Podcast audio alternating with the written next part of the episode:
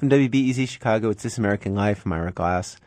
And each week on our show, we choose a theme, invite writers and performers of all kinds to do stories on that theme. And usually, somewhere near the top of the show, I tell you what the theme is and give you a little roadmap of what's coming up in the hour. But I think that today it's going to be more interesting if we just start right in on the first act and let things unfold for a while before I give it a name, before I tell you what the theme is.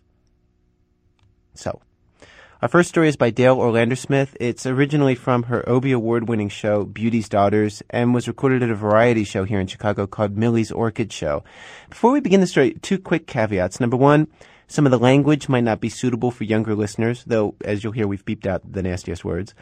And number two, and usually I would never point something like this out, you need to know that Dael is a woman, an African American woman. And I point this out because if I didn't, you wouldn't be able to enjoy what the audience in the theater with her gets to enjoy, which is the pleasure of watching her complete transformation into this loudmouth white guy. So, here's Dael Orlandersmith. Hey, ah, Jerry, how you doing, buddy? How you doing? Eh, Lorraine, you looking good, honey. You looking chill, man. Lenny, how's it going? All right. Johnny Black, Nectar of the Gods. Oh, man. I tell you, Len, today was shit. Yeah, yeah, I know every day shit, but today was really shit, you know, so fucking busy. See, everybody I know who works in the fish market, right? Because my clothes are getting fucking ruined here. Everybody I know who works in the fish market, their clothes are fucked up. And I tell you, Len, I can't stand the thought of going home right now. I just can't. Said, Teresa's getting fatter and fatter. Ain't because she's pregnant, because I don't touch this bitch. well, what? What? I'm cold for saying that? Why am I cold? Lenny, let me explain something. No, please, wait. Please, please, listen to me. Lenny, I'm 31 years old. I'm married 12 years. I got seven kids. I'm a young man. I'm fucking trapped. And TT's the laziest bitch in the world. No, no, hear me out. Hear me out. Here she is, 28 years old, looking 50. The problem is, the problem is I married too quick. My cousin Jimmy says to me, he says, Anthony, don't get married so quick. Use too young. Go out, get laid, have a pisser. But of course, I don't listen, right? I don't listen. So this is where I am today. Come here, I want to tell you something. Come here, I want to tell you something. Come here, mother. Don't f- me. Come on, man. Come on. I met this chick at my friend Mano's wedding. Yeah, he's a black chick. Yeah, right. Anthony Mancuso. Right, same fucking guy from Red Hook. Right, same guy. Right, he's been in here with me a few times. Right, he lives on 36th Avenue now, right, in Bensonhurst. Right, same, it's the same guy, yeah. Yeah, it's just, it's the same fucking guy, yeah, it's the same guy. So anyway, you know, we're at the reception, right? And TT's talking, you know, to Mano's wife, Gail, with the rest of the Cousinettes, right? They're sitting there, they're talking. Nah, nah, nah. Mano's wife, Gail, is no prize either. Listen. So anyway, right? This black chick, Diane, her name is, right? Sitting over to the side, right? So I look over at her, smile. She smiles back. Then I notice that she's big, not fat, big in proportion. The way TT used to be, right? So I go over to her and I say, You know, I really think you're good looking. And they really need to get rid of words like nigger and guinea. You know why? Because I want to put my tongue in your mouth. She gets mad. She says, Let me tell you something. The only reason why you came over here is because I'm the only black person at this wedding. Well, guess what? I don't have a problem with that. You do, so do yourself a favor, get out of my face before I hurt you. Now, I'm standing there, fing slammed, right? Say, say, listen, listen, come here, listen. I don't care how big you are. Woman or not, you hit me, you're dead. Right? And she says, first of all, my being a woman is not the issue because I'm more man than you'll ever be and more woman than you'll ever know. Second of all, technically, I know I can't whip you because you're still a man. But if you lay one finger on me, I'll give you such a fight you wish to God you stayed home today. In other words, my name is pain I will inflict. Now, do you really want to with me?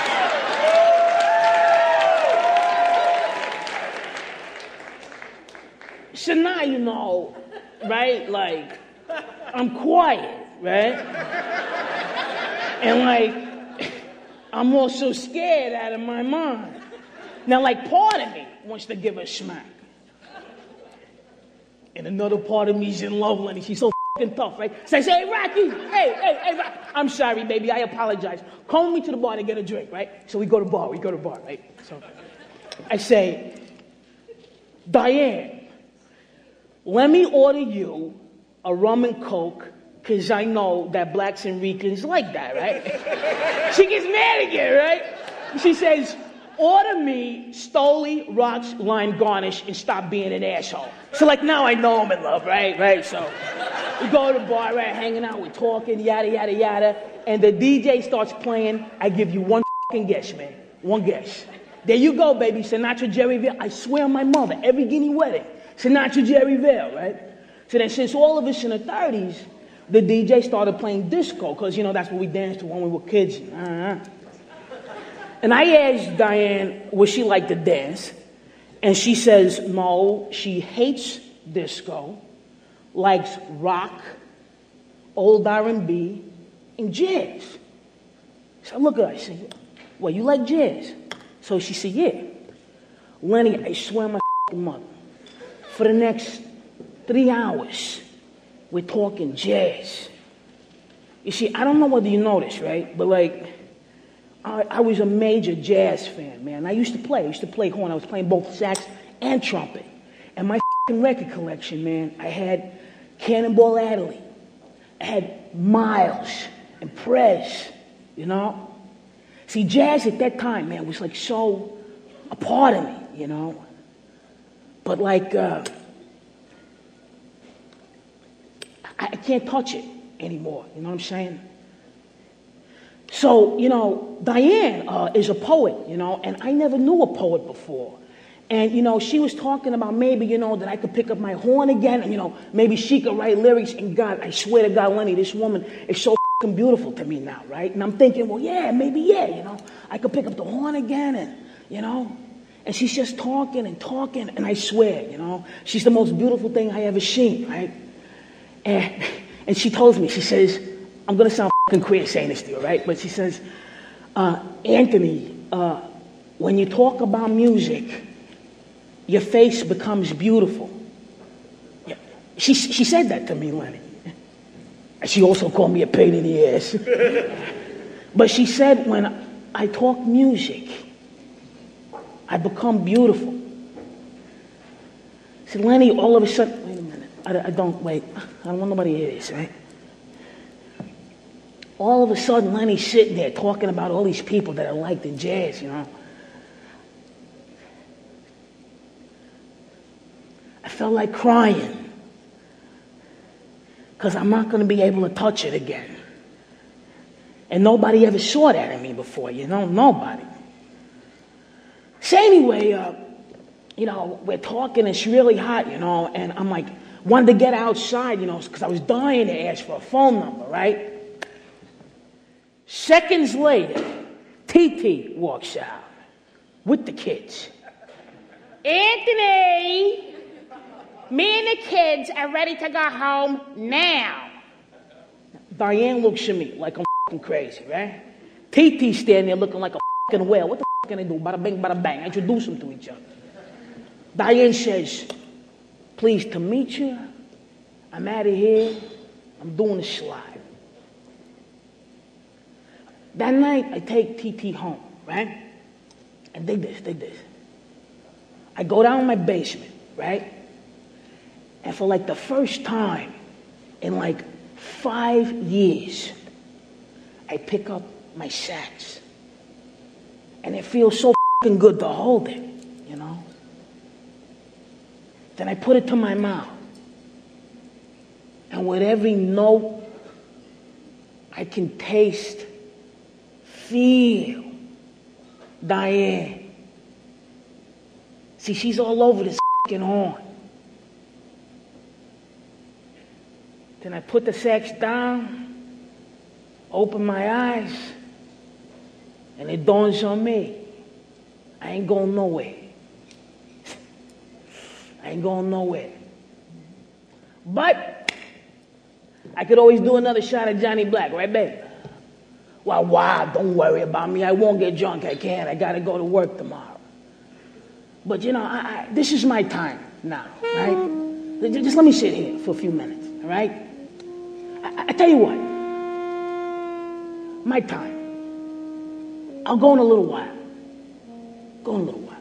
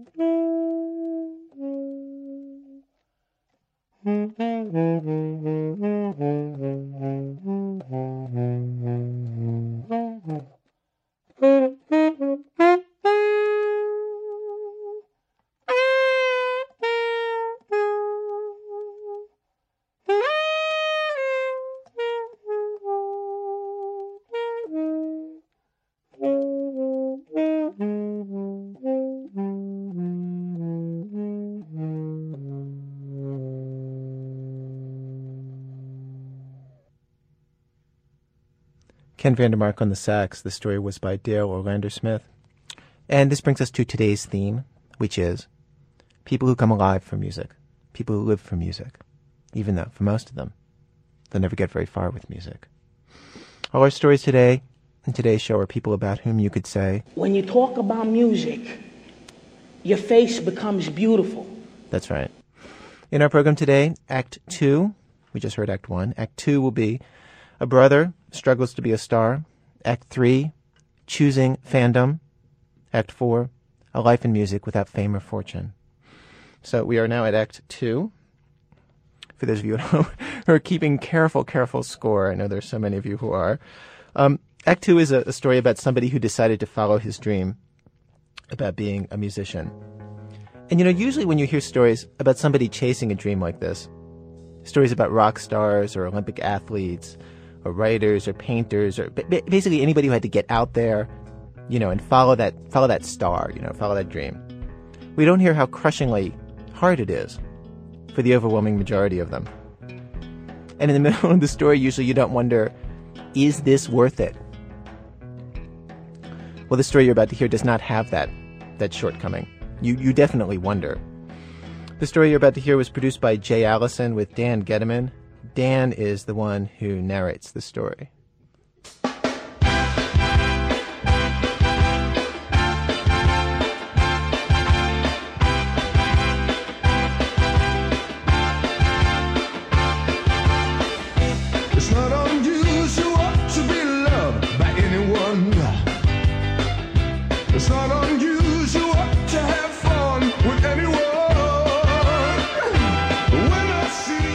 Not Tom Jones. It's my brother, Alex Jones. And that's not his real name. His real name is Mark Gediman. No, my real last name is Gediman. G E D as in David, I M A N. You know, I'm proud of the name, but as far as showbiz is concerned, it can't be spelt. My brother's middle name is Alex. He bumped it up to the front. I like Alex. Alex has worked. There aren't too many Alexes uh, that are um, big these days, so I'm sticking with that name. It's very um, catchy. Just people always remember Alex.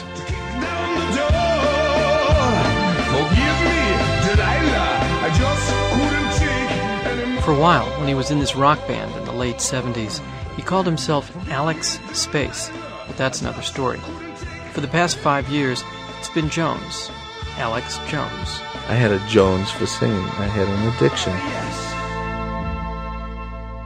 That's pretty much the truth.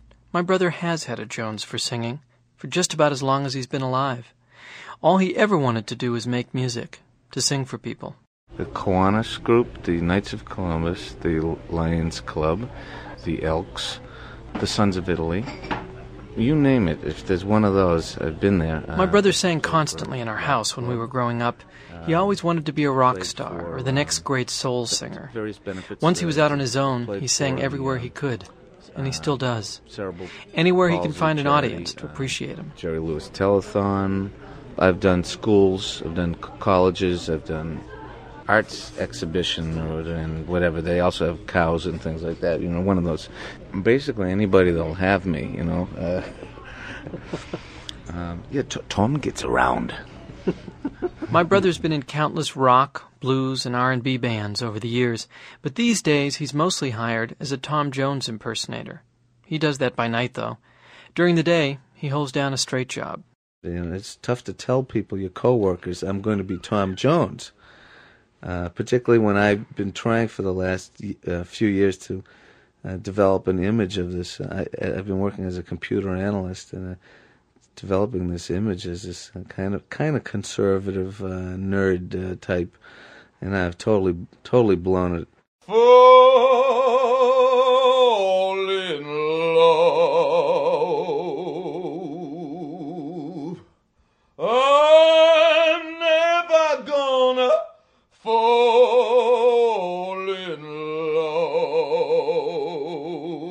My brother performs with a review called the Hall of Fame Superstars. There's a Patsy Cline, an Elton John, Buddy Holly, Roy Orbison, and then my brother closes the show as Tom Jones.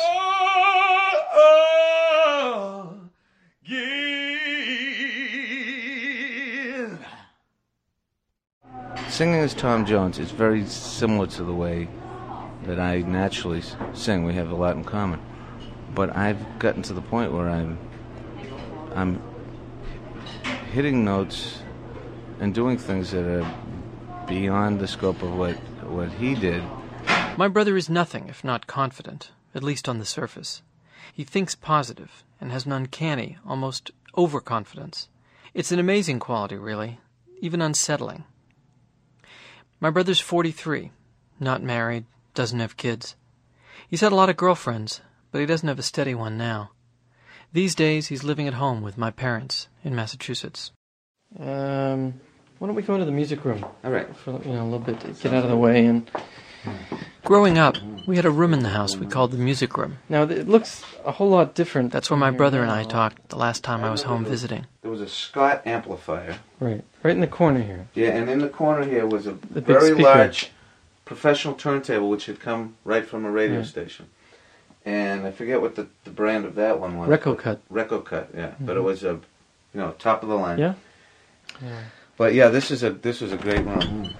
Great uh, great atmosphere and uh, it kind of uh, you walked in this room and there were little musical notes bouncing all around it and uh, it was a place where you could just kind of go in and play around and, and make believe you're the star. Come on, baby. Let Lou She's a hum baby. Nothing she can do. She's my little baby, little Latin Lou this is a tape of my brother pretending to be a star recorded on my family's old grundig tape recorder back around 1966 my parents put a lot of insulation in the walls of the music room so my brother could really scream the entertainers who've really are memorable and who've you know stand the test of time. A great deal of them have tremendous screams. So I've always thought that screaming was was um, essential to someone who uh, you know not necessarily in the popular music idiom, but in the anything that, that had any kind of edge or soul to it. There's got to be a scream there somewhere, and uh, and the whole reason is the same reason. It's a expression of the most inner primal uh, feelings. This is the room where my brother began studying the great rhythm and blues singers, people like Al Green, Little Richard, Otis Redding, James Brown, and Tom Jones, who my brother thinks brings them all together. Just at the beginning of What's New Pussycat, he goes, What's? Right.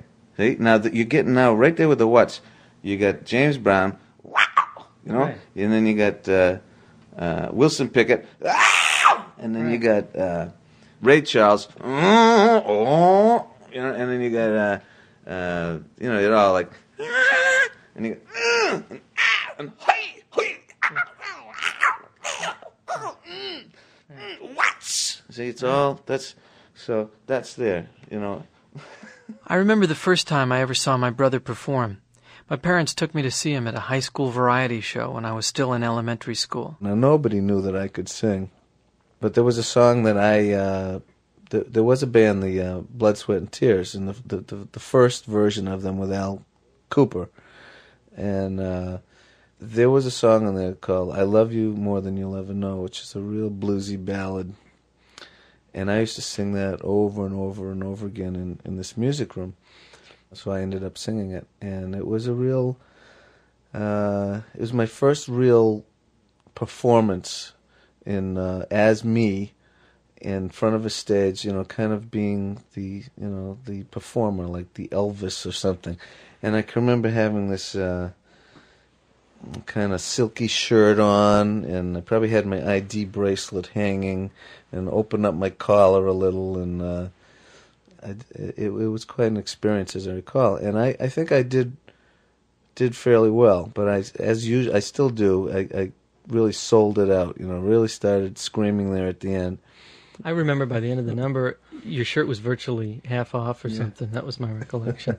I was very impressed. I, I'm sure it was the first time I ever saw you perform. I don't even the- remember that you were there. Which Oh, I was absolutely yeah. there. Yeah. Yeah, absolutely there, and uh, I remember that very well. But I, and mostly, of course, I remember you. I have a vivid memory of being on the playground behind my elementary school, um, trying to explain to the other kids that the night before my brother was this, you know, big star, and I imitated you really? singing the same song, which of course I had heard endlessly with you Yes. rehearsing it, and I still know the song. And I went out and bought the record, by the way, about five years ago, and I have it. Wow. And I and the only reason I know that album is because of, Yeah, of you. yeah. But I remember I was imitating you, complete with undoing my shirt. I felt like um, I felt like a celebrity, even though the other kids didn't know it, Mm-hmm. because like, you know, God, my brother, you know, he just did this thing, and Yeah. so I was pretty, I was pretty impressed. If it's not clear by now, I idolized my brother. I used to sneak into his room when he wasn't home and look through his things, put on his clothes, smell his cologne. As a matter of fact, I still have a YMCA t shirt that he used to wear when he was a counselor at Camp Beaver. It's full of holes, almost a rag, but I'd never let it go. And I've always followed his career in music because I was sure, especially after high school, that he was going to make the big time. And he almost did. His close calls with fame were many. They proceeded to tell us that they were going to put something like a half a million dollars behind the supergroup, and we were going to be the next Beatles or Monkees. And I think at the time I was 21, I believe, and I'm just sitting there going, "Wow, I made the big time." And uh, he actually said to me, "I think you, you're the next Bruce Springsteen." He at the time was an A&R representative for Atlantic Records, joining this band called Easy Action. they said, "Listen, we want 50% of you," and I said, "Forget it." I started a band right after that called Alex Space in the Orbit. We're gonna, br- you know, take you to the top. I've moved to another band now called Fly, and we had a band called Future City. That band was called uh, called Zippers Polite and the Ambassadors of Love. Everybody's got to have some fun. Too much depression in everyone. Let's live tomorrow and forget about the sun tonight. It came to the point where every record company thought that the other record company was going to sign me, and in effect, I was going to be the next big thing. I, I there were advert- there were articles written saying that I was going to be the next Kiss and this and that. And Warner Brothers, uh, they were going to have cartoons, and even uh, we're, talking about designing some sort of a video pinball game, real total marketing thing. And I was so excited and we were a couple weeks away from signing the contract. And uh, when um, the OPEC had an oil embargo, 1979, the price of plastic went up 400 percent, and that was the end of my uh, my shot right there. It just just just vanished before my eyes. Seems like years since I touched you. If I don't reach you, think I'll come apart. we ended up uh, getting them to sign us up for a booking contract. And the one night they came up to us, neither of these guys drank. They had ulcers, and they both walked around drinking a glass of milk. I remember one day they both walked up t- uh, to me with a glass of milk, and they said, um, "Would you mind wearing an Elvis mask?"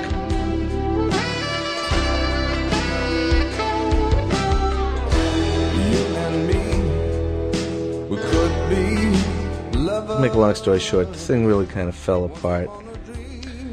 At this point, I really got dis- totally discouraged with the whole scene. And uh, in fact, I remember just feeling like that what I really had inside me wasn't coming out.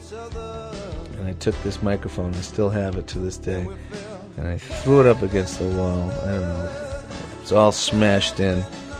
I just left and never went back. I left everything I had that was related to music in that room and just basically quit. My brother left music completely for many years after this time, around 1984. For a while, he dabbled with a little home recording setup, trying to write some songs, but his heart wasn't in it. He stopped going out to clubs, lost touch with most of his musician friends, didn't play, didn't perform, just left. Then, in 1991, seven years later, he discovered karaoke.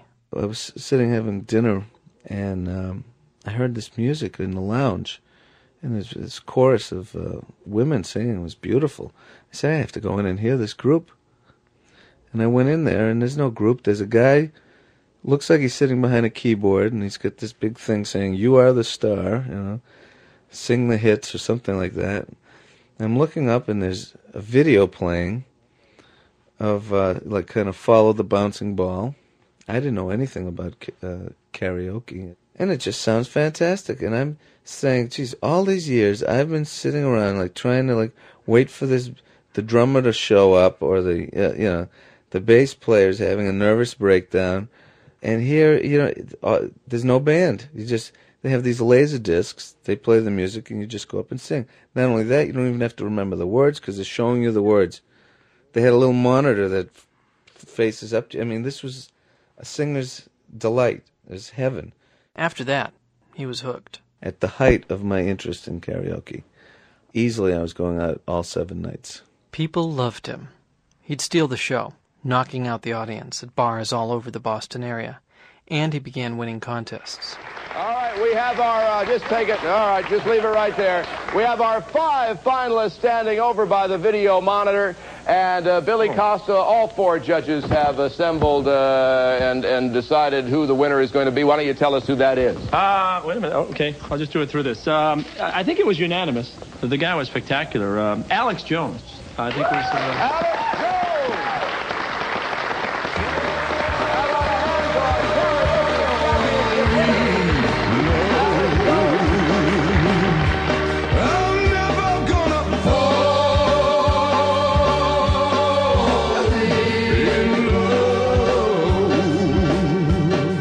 My brother had found his way back to music, but this time he was Tom Jones. I feel authentic. I feel real. This is real.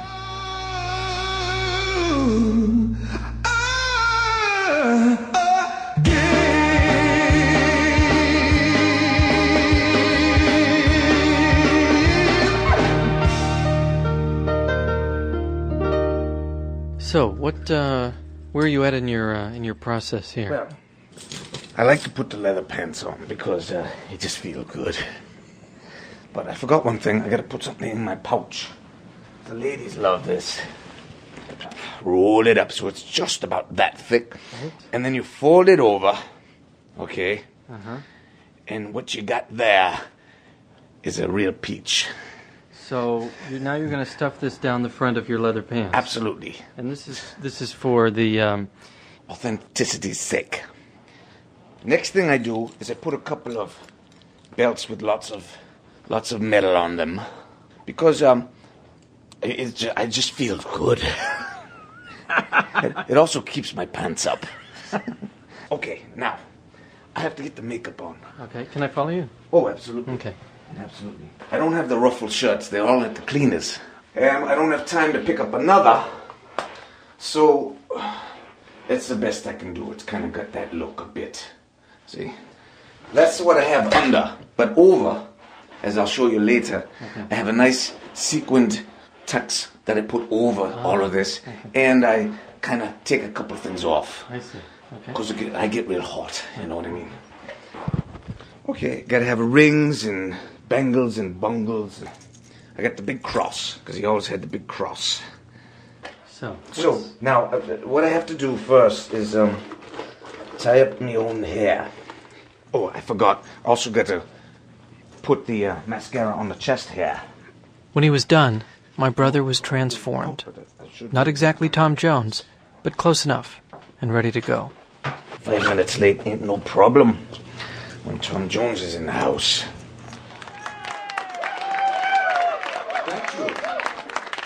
My brother and I go to a gig outside Boston where some company's holding its employee appreciation party. Any pussycats out there? Do I hear any meows? It's in a function room next to a hotel restaurant, Bumbershoots, or Rockinghams, or something like that. Oh, yeah. Meow, yes. Pussycat, pussycat. I got flowers, lots of hours to spend with you. Get ready, I'm so darling. The night before this, my brother told me, he'd performed at a Chinese restaurant. And after his finale, the whole place, all the guests and the waiters, even the stagehands, they all stood up and gave him a standing ovation. He said it was like being in a movie.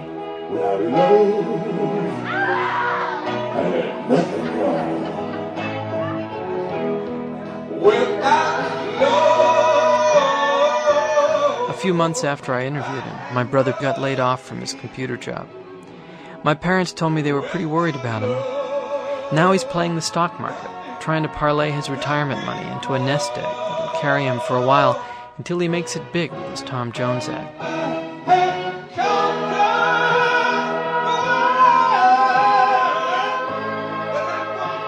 While my brother performed, I circulated through the room, talking to people. And this guy is just like him. He's very good. He's very good. pretty close. I thought he was very close. If I didn't meet him in the hallway and know otherwise, I would I would have questioned: Was this really the Tom Jones? I didn't tell anyone that Alex Jones was my brother. I just asked them what they thought of him. He's got a great voice, really great voice. He does. He's good. So how do you get him anyway? Uh, I can make sure that you get his, his card. Yeah, I would. I'd like to have his card. I wanted to hear that he was making them happy. I wanted him to succeed. I wanted to help him get more work. I wanted to hear that they loved him.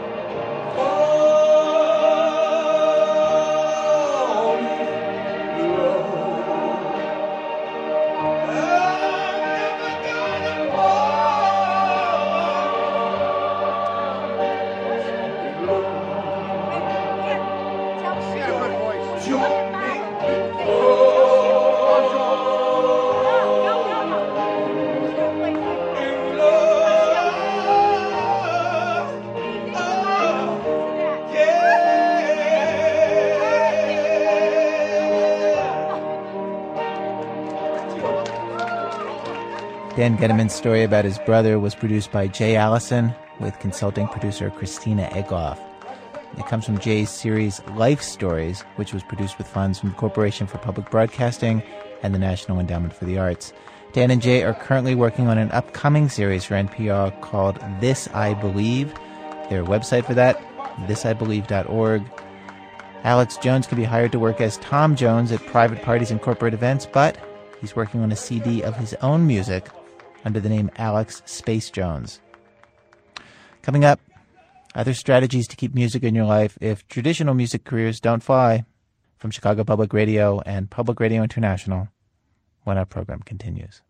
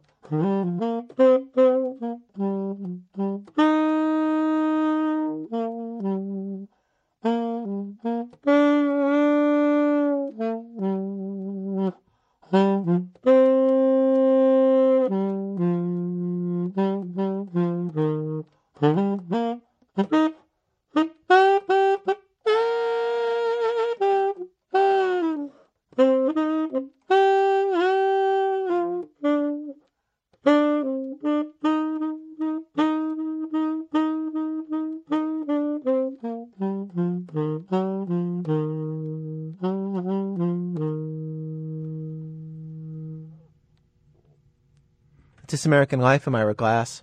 Each week in our program, we choose a theme, bring you a wide variety of stories, documentaries, radio monologues, reportage, found tapes, and found documents, which is what I have right here in front of me. Our theme today stories about people who you could say this about.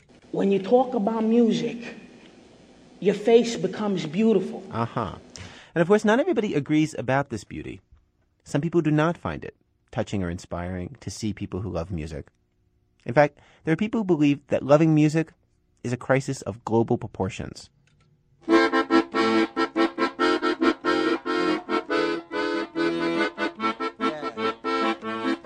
And uh, the document I hold in my hand is an advertisement, a call to arms, really, from Motorbooty, a zine, pretty great zine. And it's an advertisement for the first annual conference in world band population on, on stopping the crisis of world band overpopulation specifically.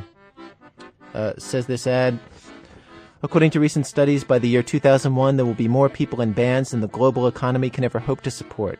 The U.S. Census Bureau puts the current number of audience members to band members at a ratio of 2 to 1. But present trends threaten to reverse this relationship, disrupting the delicate balance between performers and normal people. Soon, not only will virtually everyone be in a band, but everyone in a band will be involved in several side projects creating a glut of virtually indistinguishable groups of guitar wielding miscreants who, when not performing their so called music, will be endlessly talking about it to anyone unable to flee. And then the ad um, explains what's going to happen at the conference. Uh, the seminar is dealing with the imminent dangers of band overpopulation, legal strategies for achieving zero band population growth, private sector initiatives for ending band growth, strategies for ending multiple band membership. Here are some of the things that um, that they suggest can be done to combat this global crisis. Let's see, uh, three strikes and you're out rules, creating stiff criminal penalties for artists who release more than three full-length albums per career, waiting periods for instrument purchasers to allow for mandatory background checks for prior infractions, and a cooling off period to discourage thoughtless and impulsive band formation. Stiff fines for bands that imitate other bands, civil infractions for air bands, and an all out ban on cover bands. They also suggest, um, let's see, boycotting labels that refuse to stop signing additional bands, as well as cracking down on pointless local indie labels, so called indie labels. Finally, supporting random band testing by employers, especially in high risk businesses like coffee shops copy shops, cafes, bars, and record stores.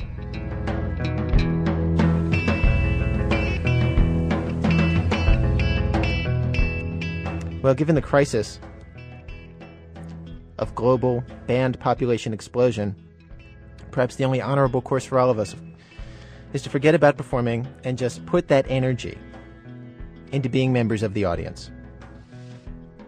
And what we present next on our program as Act 3 is a case example of how to do exactly that. And I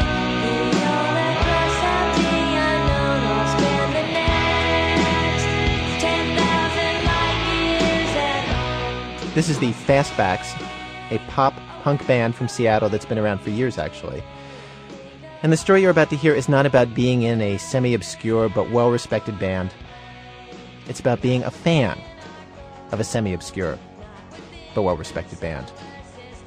Sarah Vowell is a writer and a music columnist for the San Francisco Weekly, and she tells the story. Sometimes opening your mail can be a little like listening to the radio. You're not paying attention, just absent mindedly flipping through the letters and bills, and then wham, some little surprise comes out of nowhere and changes your day. I got this package.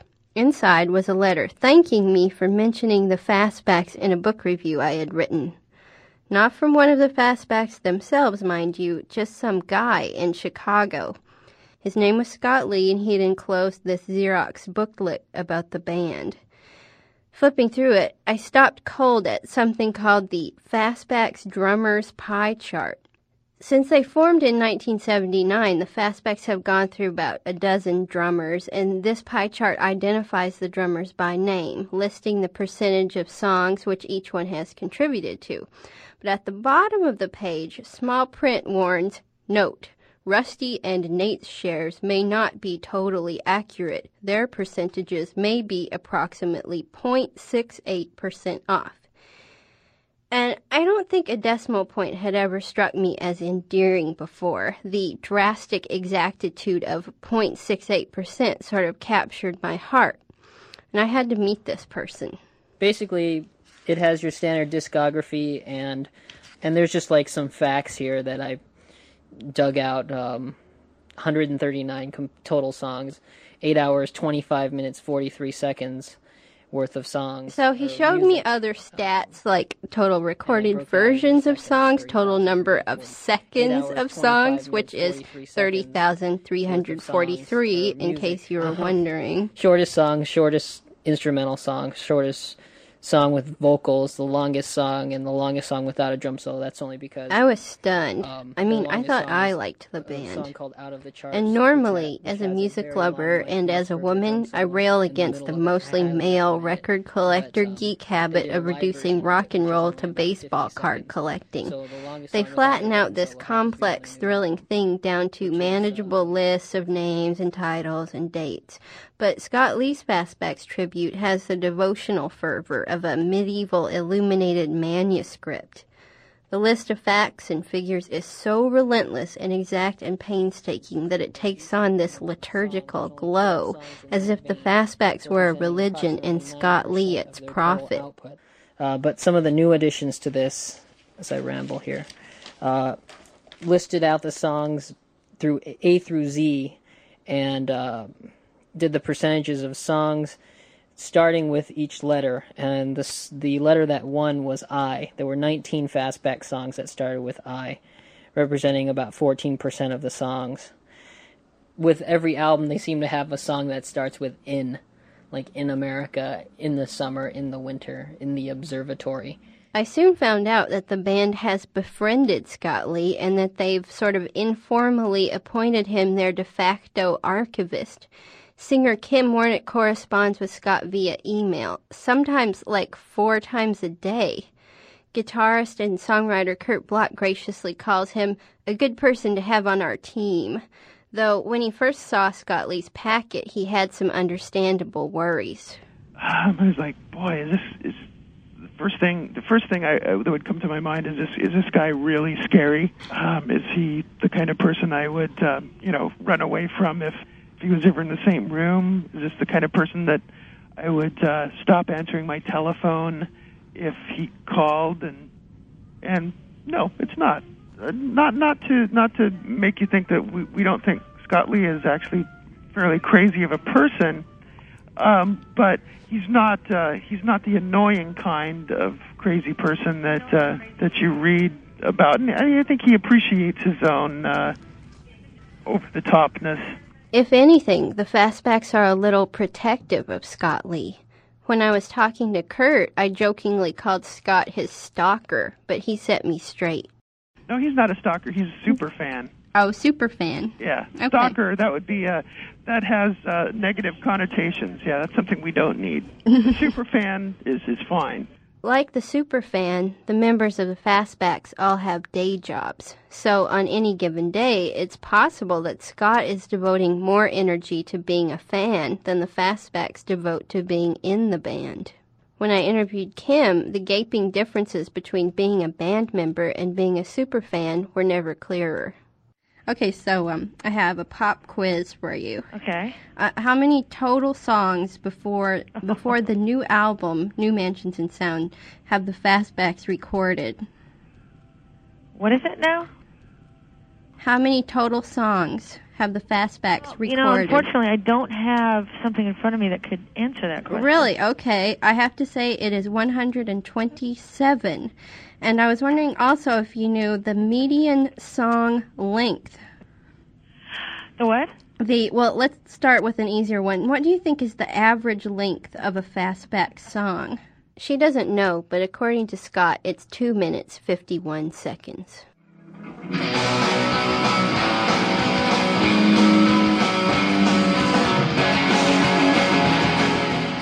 When I visit Scott Lee's house on Chicago's North Side, his roommate lets me in. Scott's playing his guitar along with the new Fastbacks album.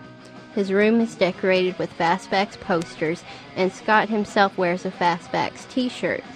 He shows me this incredibly complex chart he's working on, a sort of family tree to the Seattle music scene, a town, by the way, which he has only visited once. The producers of This American Life would like me to say here that when Scott talks about the fastbacks, he becomes beautiful, because that would go along with the first piece in the show today. But I would never say something so corny.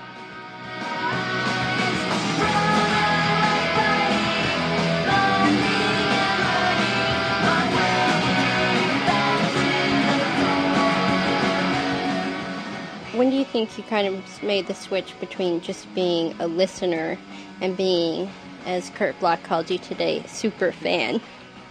I think the transition really happened when I was in law school, and uh, I had made this tape of uh, of my favorite fastback songs, and I was I was walking across uh, a very icy cold midway in Buffalo, and um, despite how cold it was, when I listened to this music, it really just pumped all this life into me. It was it was really a life affirming experience, as corny as that might sound, but I don't know. I was just really happy at that point, and it was like it was just a light on me that shone, and I hadn't seen it before, and now everything seemed seemed better. I mean, when you show this this info packet to people, what what is usually their reaction? they wonder. Uh, I think the first question I always hear is, "Do you have a lot of spare time?" In fact, Scott's spare time is limited. He holds down a full time job at a Chicago advertising agency and he writes his own songs. And truthfully, he flirts with the idea of not staying a fan. He's moving to Seattle partly to be closer to the Fastbacks. He's actually in their circle of friends now. And he's tried a couple of times to start his own band. Once he was invited on stage with Kurt to play along with the song.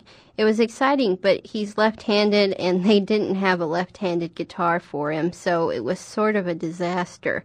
Not the moment a superfan dreams of. So on this show, what happens is someone tells their little story, and um, then then we play a song. So you get to pick which fastback song gets to play at the end of your story. At the end of my story. I'd probably say save room for me then. Because um, I've definitely saved room for the fastbacks. So save room for me.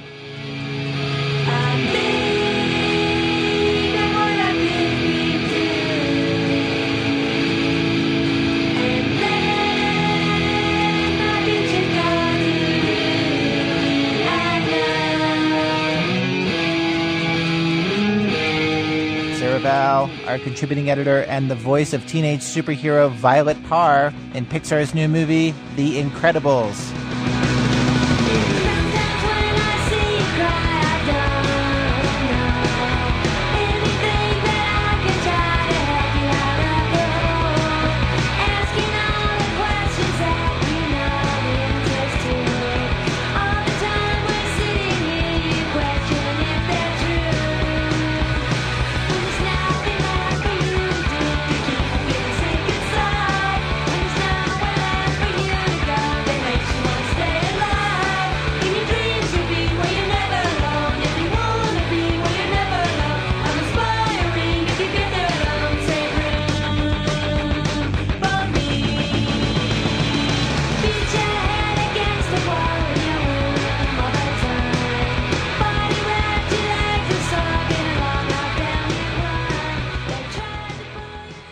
Act 4 A Life in Music. Sam Franco's 72 and has spent his life playing and teaching the accordion. And the thing to know about him is he hates accordion music. Most of it, anyway. The sound of the accordion that we don't associate our with ourselves with too much is the uh, like this.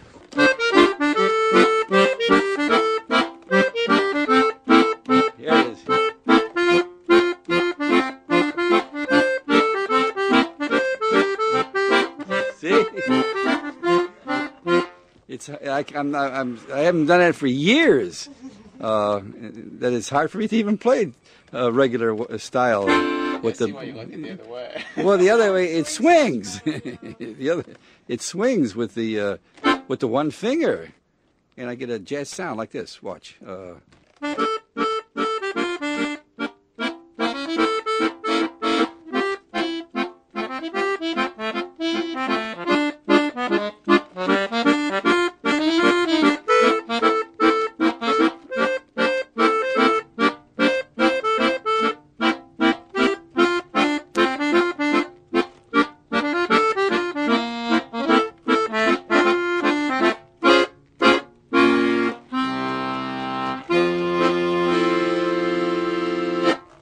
Sam Franco hates that accordion oompa beat. He doesn't like the normal Lawrence Welk chord progressions. In his music, he changes them into jazz chord progressions. And where normal accordion players use lots of chords all over the place, he prefers to play single notes.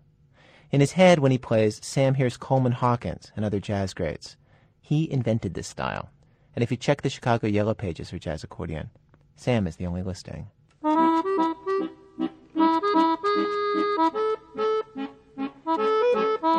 All this hour, we've heard from people who want to make their living full time from their music, who dream and strive for that. Sam's done it all his life playing gigs, working, never getting famous though. You know what it saved me? That I had the knack for teaching. You understand? That was my ace in the hole. Would be the, the teaching part. If I didn't have that, I would be, I would be out of the music business completely. He's watched players who weren't any better than him get a lot of attention, get notoriety, get more gigs. And in the end, he decided he doesn't care. That life doesn't suit him. You couldn't, you couldn't, uh, you know, pay mortgages, and buy a house uh, on playing because uh, you played one. You played one night.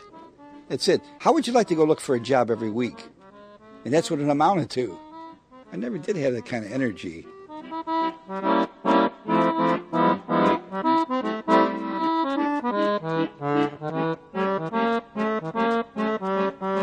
Most of the people who Sam started playing with back when he was a kid did not stay with music. Back when Sam began, accordion was huge, huge.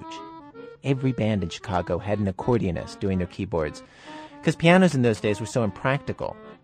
You know, can't carry them around.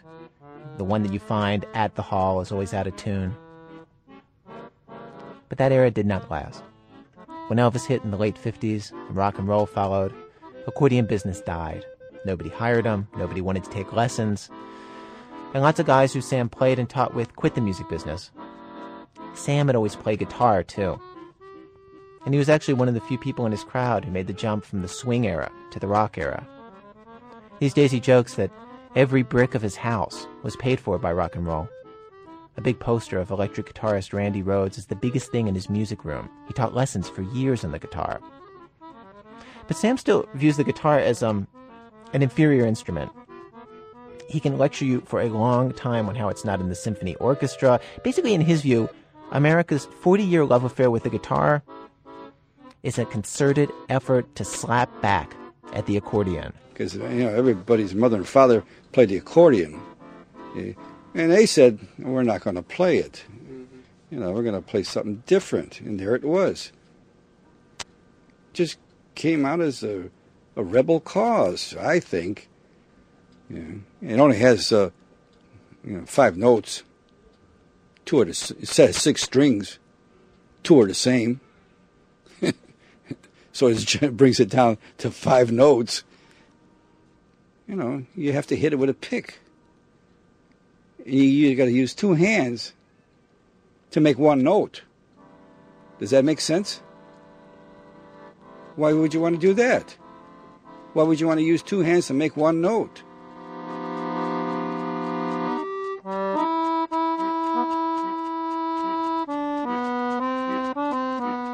I met Sam through one of his students, Catherine Boyd, who totally adores Sam, has known him for years, and says that whatever goes on in Sam's life, he's always happy when he's talking about music. And the most surprising thing Sam told me when we talked was that it took him a long time before he was completely at peace with the way he plays. He started playing accordion when he was 10. He's 72 now. He played accordions back in the old neighborhood on Taylor Street as a kid. Found his way to the jazz sound that he loves by high school. Played in USO shows during World War II. Taught and gigged for the next half century. But he says he never felt good about his playing until he was in his 50s. Up until that point, the sound that he heard in his head wasn't what was coming out of the instrument. In his 50s, he said he just stopped worrying about what people would say about his playing. He just played. The only thing I can I'd like to say this is that uh, I never enjoyed playing as much as I do today. All my in all my days, I never enjoyed playing as much as I did now. Now, so why is that? Yeah, ask me why. Why is that? Yeah, why is that? Because today I know what I can do. I know my limitations and I know my abilities. Like if I can't do it, I say, who cares? You know, I can do something else. But when I was younger, uh, I knew my limitations. Of course, we all know our limitations, and that bothers you. But today, it doesn't bother me.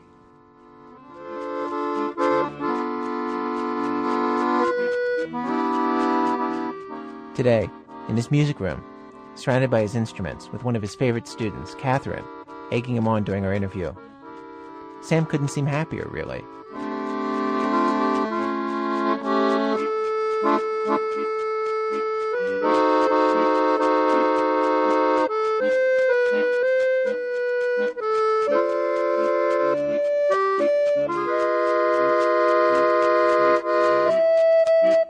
The program was produced today by Nancy Updike and myself with Peter Clowney and Elise Spiegel. Special thanks today to KALW in San Francisco, to John Connors for musical advice, to Bo O'Reilly, to Bridget Murphy and Millie's Orchid Show, to Catherine Boyd and the folks at Experimental Sound Studios who made the pretty recordings of Sam Franco. Our website, www.thisamericanlife.org, where you can listen to our programs for absolutely free or buy CDs of them. Or you know you can download audio of our program at audible.com slash This American Life, where they have public radio programs, best-selling books, even the New York Times, all at audible.com. This American Life is distributed by Public Radio International. Support for This American Life is provided by Volkswagen, who believes it's important to push the limits, question tightly held assumptions, and see what's really possible. And so, they offer the Phaeton, a luxury car from Volkswagen. More information at vw.com. And support comes from a Disney presentation of a Pixar film, The Incredibles, including the voice of our own contributing editor, Sarah Vowell, as Violet. The creators of Finding Nemo show you a side of superheroes you've never seen before. The Incredibles in theaters November 5th. WBEZ management oversight by Mr. Torey Malatia, who is staring in your eyes right this second when he says, When you talk about music, your face becomes beautiful. Yes, it does. And we'll be back in your face next week with more stories of this American life. PRI, Public Radio International.